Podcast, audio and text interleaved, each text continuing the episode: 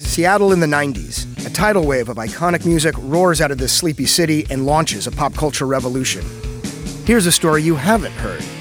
Let the Kids Dance is a new podcast about the rise and fall of Seattle's teen dance ordinance, the law that made it illegal for young people to go to concerts. Listen to Let the Kids Dance from KUOW and the NPR network. Welcome to Live on KEXP. My name is DJ Alex. I'm here at independent listener powered KEXP. We broadcast live at 90.3 FM in Seattle and online 24 7 at kexp.org, as well as from our free mobile apps. KEXP is a nonprofit radio station. These unique, one of a kind live performances are made possible by donations from listeners from all over the world, just like you. Today, I'm honored to welcome Hania Rani to our live performance space.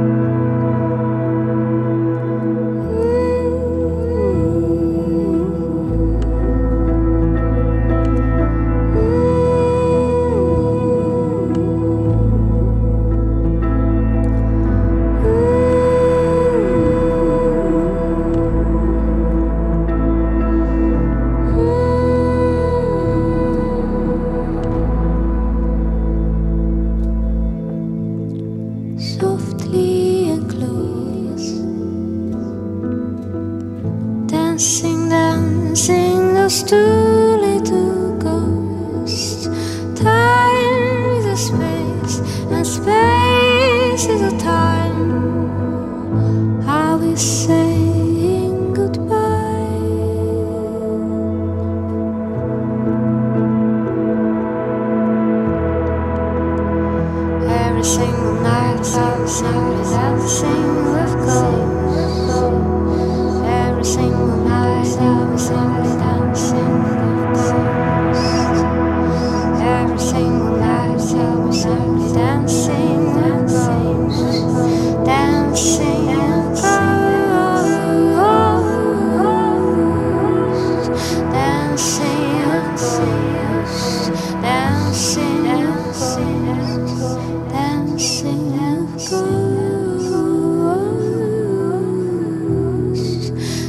dancing, dancing.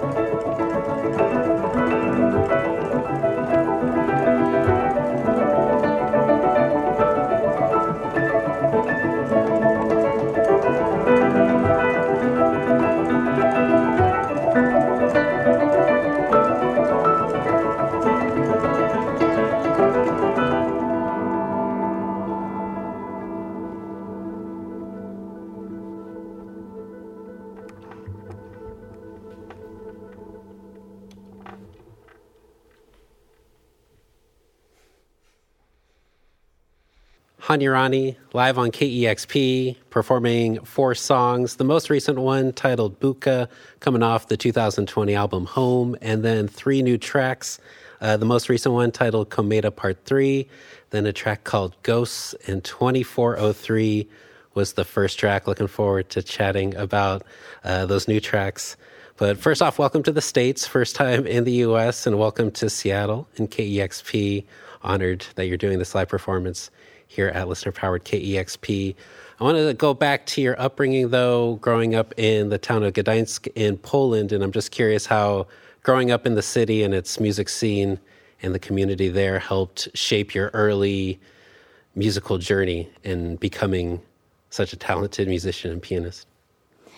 Uh, well, my city was quite important for my education, also because there was a music, very good music school in my town. So um, in Poland, we have this kind of education, uh, like uh, art education, that's quite professional from the very beginning, which is, I think, quite special for at least for Europe. And from the very beginning, once the kid passes the exams, so there are exams to pass, um, you have like normal subjects like maths and biology and other stuff, sports mixed with music uh, subjects and instrument, of course. So I, my parents just brought me there, and uh, they didn't had any big plans for for me with music. They just thought it's a nice part of my education uh, to start with. They're like to do a primary school, but after afterwards, I just realized I really like um, piano, and I studied there. And afterwards, I decided to continue, and I was uh, studying in Warsaw, um, and afterwards in Berlin. And yeah, my hometown shaped me quite a lot because also it's. Um, uh, it's a city by the sea, and there is quite interesting um, jazz scene Um, so I remember that was a very important part. Um, especially, I think it was like early high school times that we were just going very uh, often to jam session to listen. I was a bit too shy to to join them. to be honest, I was not improvising at all back then. I started to improvise way later. Um, so so it was uh, very inspiring, and I was I was quite a lot into into jazz music actually Okay. uh, during my high school years, and and Gdańsk, my hometown, was a very good um, base for it. Many many good bands uh, start were starting there. Okay.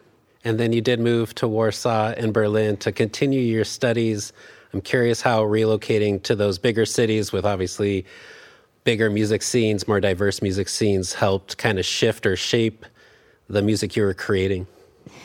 Uh, yes, uh, it's it's just uh, even funny for me to realize how all these places were shaping me. So definitely Warsaw. It's all about my university. It's called Chopin Music University. So it's a lot about classical music, of course. But then I I just was starting to meet also like some other musicians, especially from the pop scene. So we're collaborating. I was trying. I was helping them to arrange uh, music or or just to um, uh, working as a live um, session musician during their recordings. And afterwards um, Berlin, which was uh, probably the most important part uh, because first of all I, uh, I discovered or rediscovered electronic music quite a lot, but also um, I met my friend from Iceland and she was one uh, she was the first Icelandic person I met in my life, and very quickly as soon after she took me to Iceland and that's how I also met some musicians from Iceland and I started to record there as well. So uh, that was a very important link. Yeah, and then the first two albums you put out, the first one titled Esja, uh, it's named after a mountain range in, in Iceland, in Reykjavik.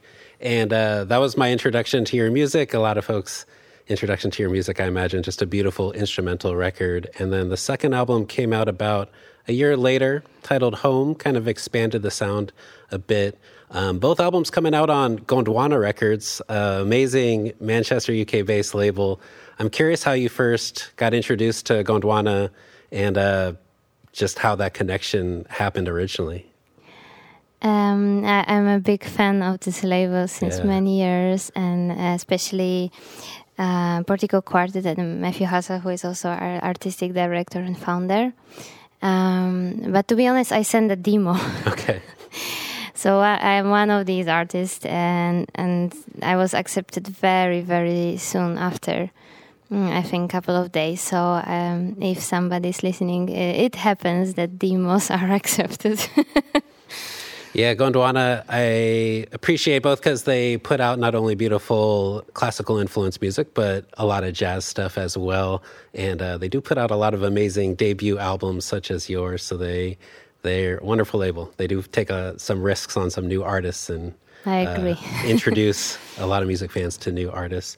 Um, the first two albums, it sounded like the songs were originally recorded around the same time, well before the pandemic. You just performed three new songs. I'm curious how these new circumstances and how the world has changed in the last couple of years has impacted your songwriting.